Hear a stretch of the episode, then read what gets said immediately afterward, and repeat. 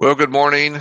Welcome to our class this morning. We're going to be talking about finding your Goshen, which, if you're not familiar with the story of uh, the Exodus recorded in the book of Exodus, um, you may not be familiar with Goshen. So we'll give you a little background on that as we talk about what can we learn about how to live today uh, from what's happened in the past. So we begin this morning talking about the reality of judgment.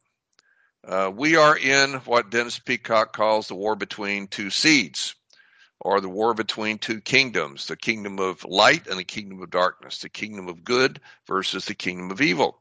And this is uh, the Genesis 3:15 text, which is the judgment of God pronounced on the serpent for his role uh, in the fall of mankind.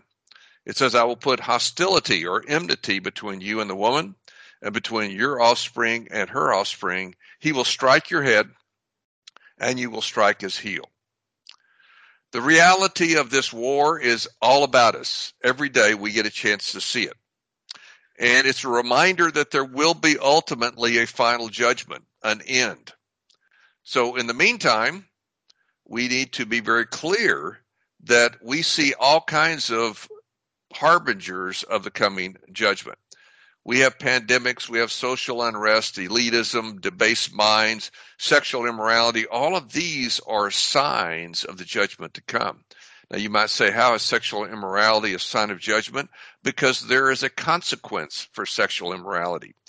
Uh, in some cases, death, if, if not just sexually transmitted diseases that can't be cured. So there's all kinds of indicators that this final judgment is coming. And judgment is also manifested financially. There's financial waste, growing deficits and debt, risk of hyperinflation.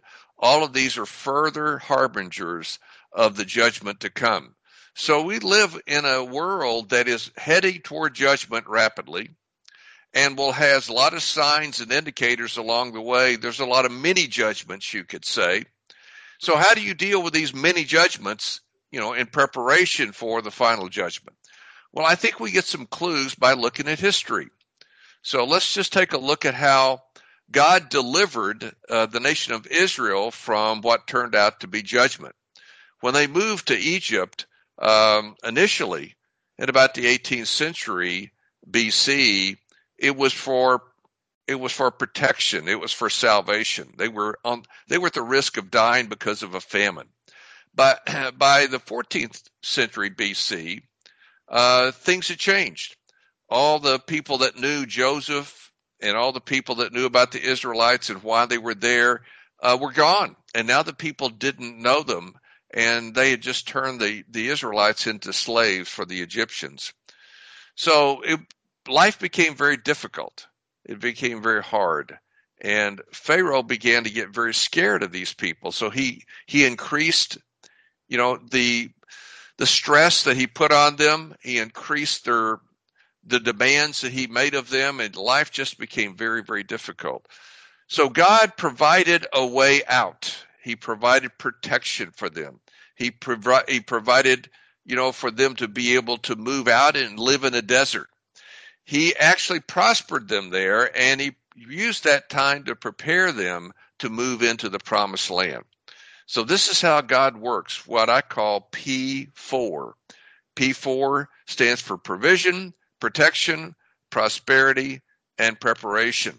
This imagery of P4 can be applied to us today. We can apply it to the calamities and the challenges that we deal with today. And increasingly, we seem to be facing the potential for very severe calamities in our day.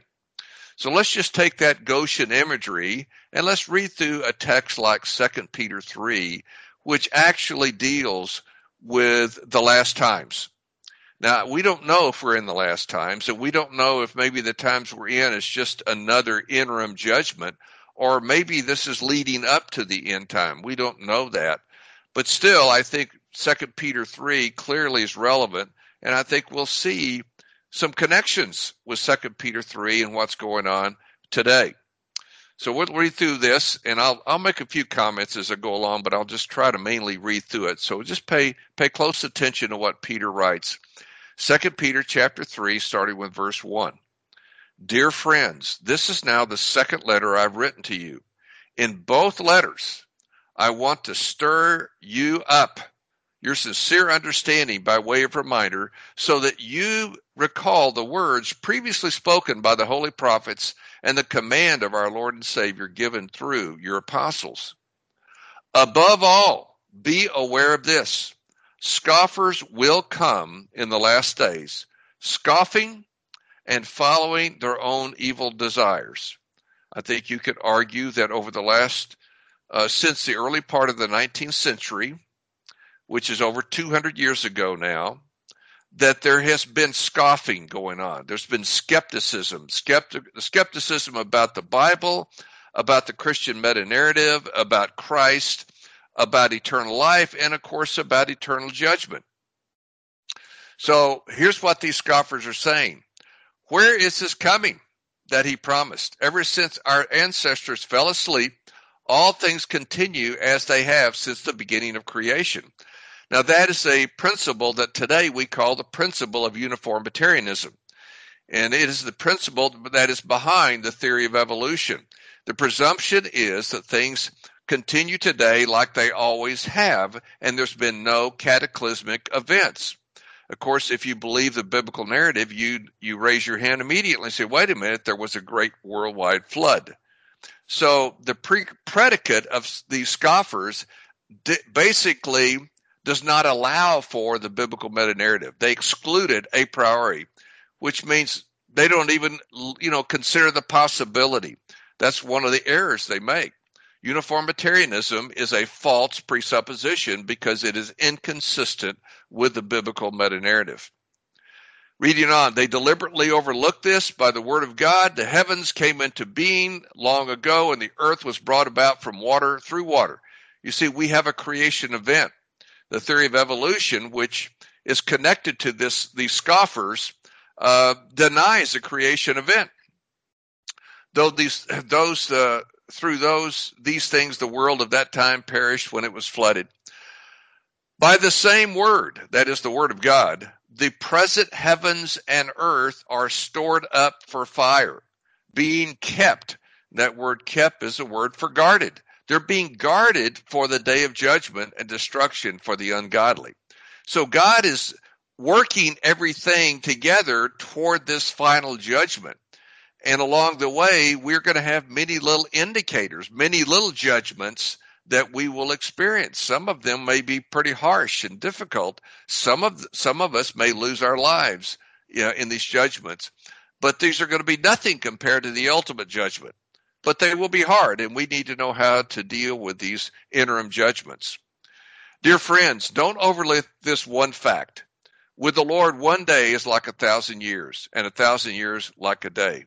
The Lord does not delay his promise as some understand delay, but is patient with you, not wanting any to perish, but all to come to repentance. In other words, the forbearance of God, which is forbearing the final judgment and allowing time to pass for God's purposes, don't be lulled to sleep and thinking God has changed his mind. He's not changed his mind. The judgment will come in his timing, in his way, you know, and when he's ready for it. Reading on. But the day of the Lord will come like a thief. The day of the Lord is another way to talk about the day of judgment. On that day, the heavens will pass away with a loud noise the elements will burn and be dissolved, and the earth and the works on it will be disclosed. In other words, everything becomes transparent. There's nothing hidden. So the question then is, well, well, how do we how do we live in light of this coming judgment and the reality that we're probably going to have some mini judgment days before then that could be very hard for us. So he tells us in verse 11, since all these things are to be dissolved in this way, it is clear what sort of people you should be in holy conduct and godliness. As you wait for the day of God and hasten its coming, Because of that day, the heavens will be dissolved with fire, and the elements will melt with heat. But based on his promise, we wait for the new heavens and a new earth, where righteousness dwells. Therefore, dear friends, while you wait for these things, make every effort to be found without spot or blemish in his sight at peace.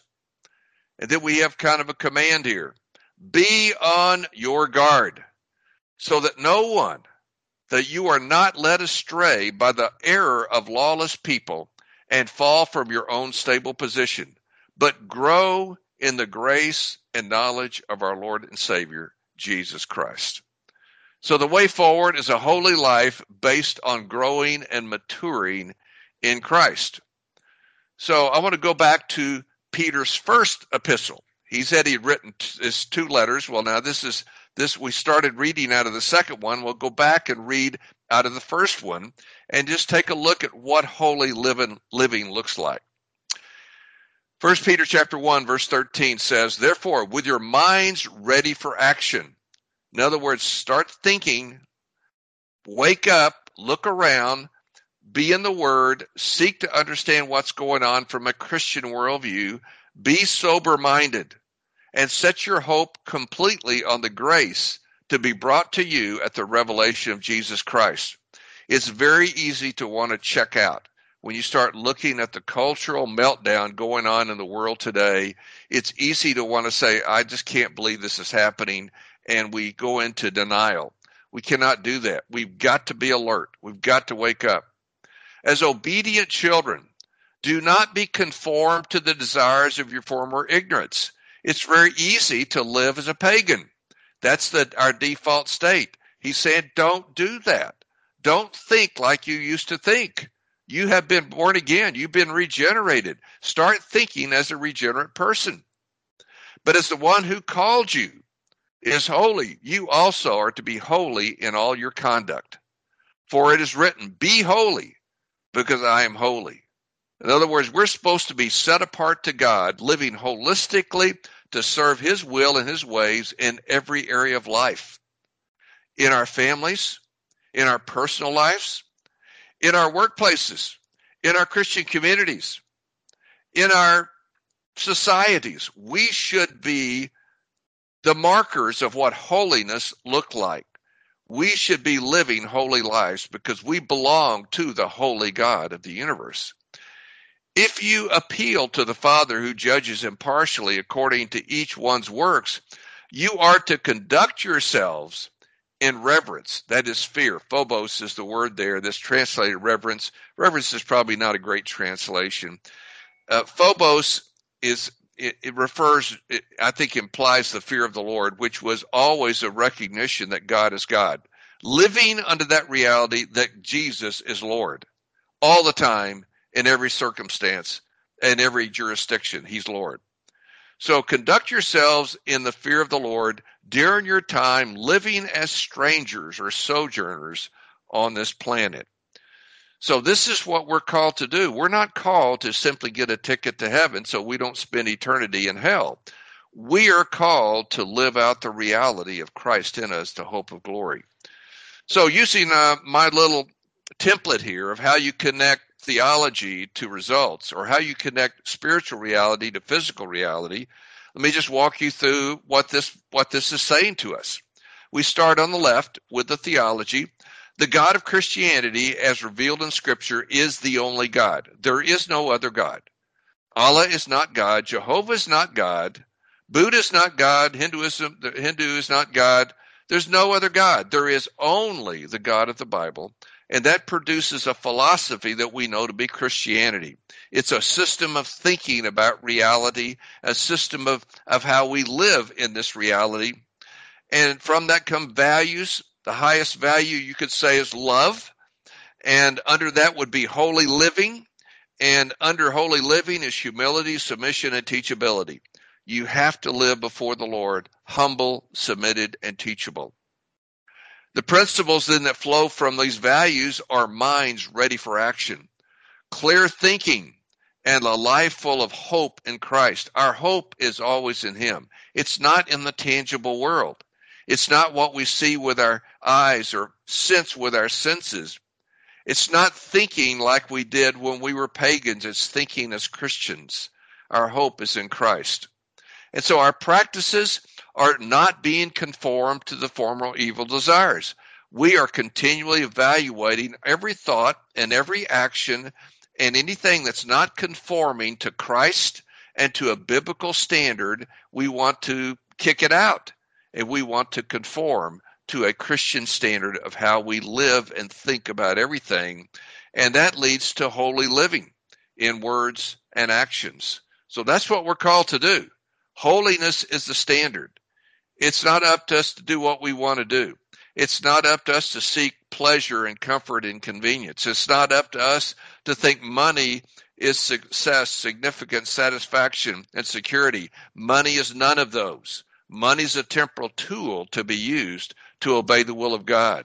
Our time is a tool to be used to obey the will of God. Our treasure is a tool to be used to obey the will of God. Whatever technology God has granted you, it's a tool for you to use to obey the will of God. So, holy living is the standard.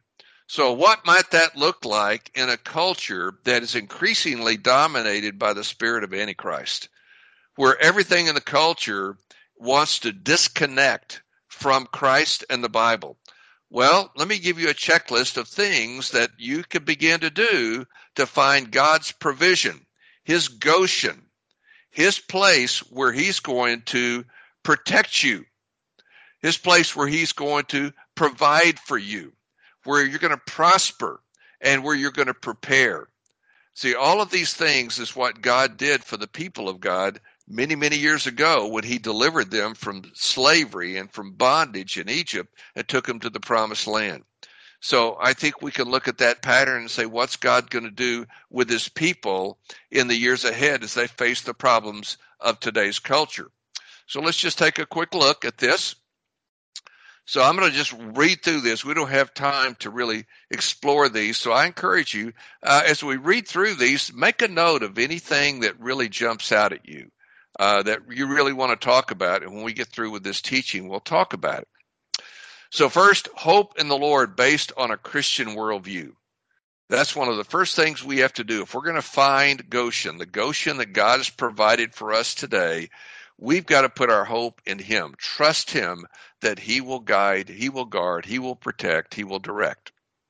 Secondly, remember God's purpose for hard times is always our sanctification. God is always using whatever's going on around us to purify us, to perfect us. We must be a disciple and become a discipler. This is holistic and interdependently. We can't just go do what we want to do. We find the communities we're part of. We be submitted to the men and women that God has put us under. Let them disciple us. And as we get infected with Christ, as we get purified, as we grow and mature, then we can become a discipler of others. And discipleship covers everything in life. There's nothing excluded. You can't exclude your personal life. You can't exclude your work life. You can't exclude your family life or the or the society that you're in. Education. None of these things are excluded. Everything is included in discipleship. Engage in the process of finding your calling, your C4 calling. What has God created you to do? You have a work assignment from Him that He wants you to engage with while you're here on planet Earth. So you need to be diligent about finding that work assignment and doing it. It's not about making money, it is about obedience to God. Steward your T4 your time, your talent, your treasure, the technology, all of these things God has given you to obey him and to live aligned with him.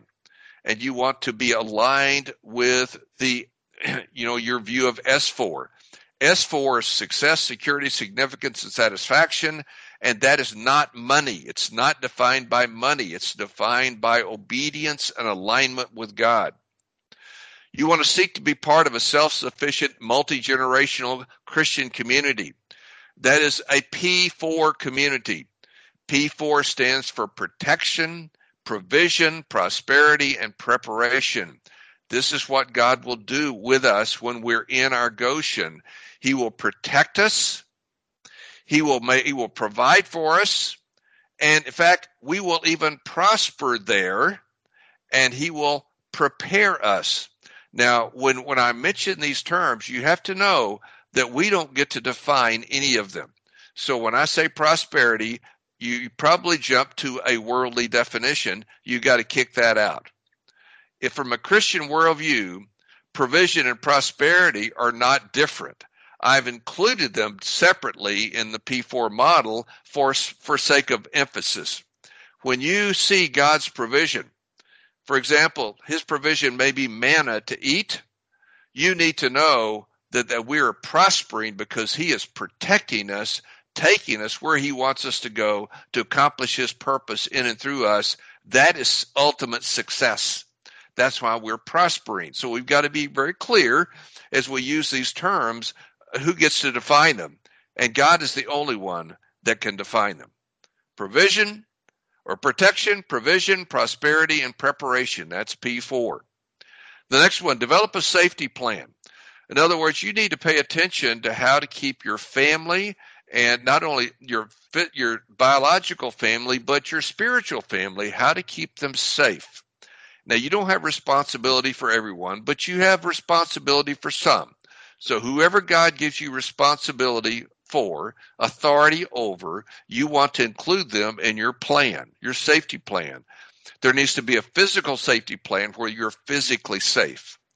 There needs to be an education plan where we can educate each other and our children in Christian thinking increasingly you have to realize that the public schools are given over to the spirit of antichrist private schools are going the same way and even homeschool co-ops are not necessarily sound you've got to be very vigilant about finding the right education you've got to have rest and refreshment you know that's part of safety is to be able to recharge to have sabbath rest and you need to know survival skills. If you get into a rugged environment, how do you survive without all the conveniences that you're used to? We're all used to having electricity at our fingertips and going to the store to get whatever food we need. Well, what if we can't do that anymore? We have to have a way to survive, you know, differently. And that's going to take some training. Reduce and if possible, eliminate debt. Debt is not your friend. Debt is bondage as much as you can, eliminate debt. Don't hear this as putting you under a yoke of bondage. If you're deep, deep in debt, ask the Lord for grace for a plan. How do you gradually get out of the debt? And God is faithful and gracious as you truly repent, which means change how you think about this, and you turn to Him in humbleness and submission and teachability. He will show you the way out of the debt but you've got to be committed to getting out of debt. That has to be a priority. Invest in people and organizations who are humble, submitted, and teachable. Look for the people that God is working with. Don't be distracted with with people that you like or people that you think you want to you want to emulate. Look for people who are really reflecting Christ in them. And sometimes they're probably going to be people you're not necessarily going to like you know, whether you like them or not is not the standard. The standard is are they living obedient to the will and ways of God? Are they humble, submitted, and teachable? Those are the people that I want to connect with and I want to help support. Become a merchant banker. We, we talked about that in a prior teaching. Merchant bankers are all about helping people align with the will and ways of God, you know, helping disciple people, you know, into alignment and then funding them, you know, as appropriate to do what God's called them to do. So merchant bankers will use biblical principles to do what they do. And I'm talking about a biblical merchant banker, not a worldly merchant banker. There are there are people that today that claim to be merchant bankers, but they're not biblically oriented. This is biblical merchant bankers that I'm talking about who will use the biblical principles to guide them in how they help people align with God and how they support the call of God financially and others store up financial reserves and commodities as a hedge against inflation, and store up reserves of food, medicine, energy, and other necessities. We always need stores. In the house of the wise are stores of choice food and oil, says the Proverbs. So we want to be wise. We want to prepare. We want to be part of a community We want to be engaged, you know, in finding where God is going to protect us, where He will provide for us, where we will prosper, and where we can prepare. The preparation is preparing for when everything falls apart. If what we're going through or what you're going through at any point in time is not leading to the ultimate judgment immediately, then whatever little mini judgment you're in will probably pass. When it passes and it falls apart, because rebellion against God never ultimately gets blessed, it will all fall apart. So when it falls apart, you need people prepared who can rebuild the community based on Christian values. That's what the preparation is for. You want to prepare by, you know, taking the gospel message, keeping it sound, passing it on generation to generation until the Holy Spirit signals the end of the rebellion that you happen to be in, the little mini judgment. And then, you know, you have people prepared to step up and say, we know how to build a culture according to a biblical worldview that will bring blessing to everyone involved. So this is uh, finding your Goshen. May the Lord give us all grace to step into these uncomfortable places, dealing with these many judgments, knowing that ultimately there will be a final judgment. All rebellion will be snuffed out forever. But in the meantime, we will have many, many examples of these many judgments in various settings all over the world, and we have to learn how to find God's Goshen for us anytime we are facing one of these these judgments. So may the Lord give us grace to face these well and to find God's Goshen for us that we may be protected and we may be provided for and we may prosper and we may prepare for when kingdom order will be reestablished on earth. So may we have grace for this in Jesus' name. Amen.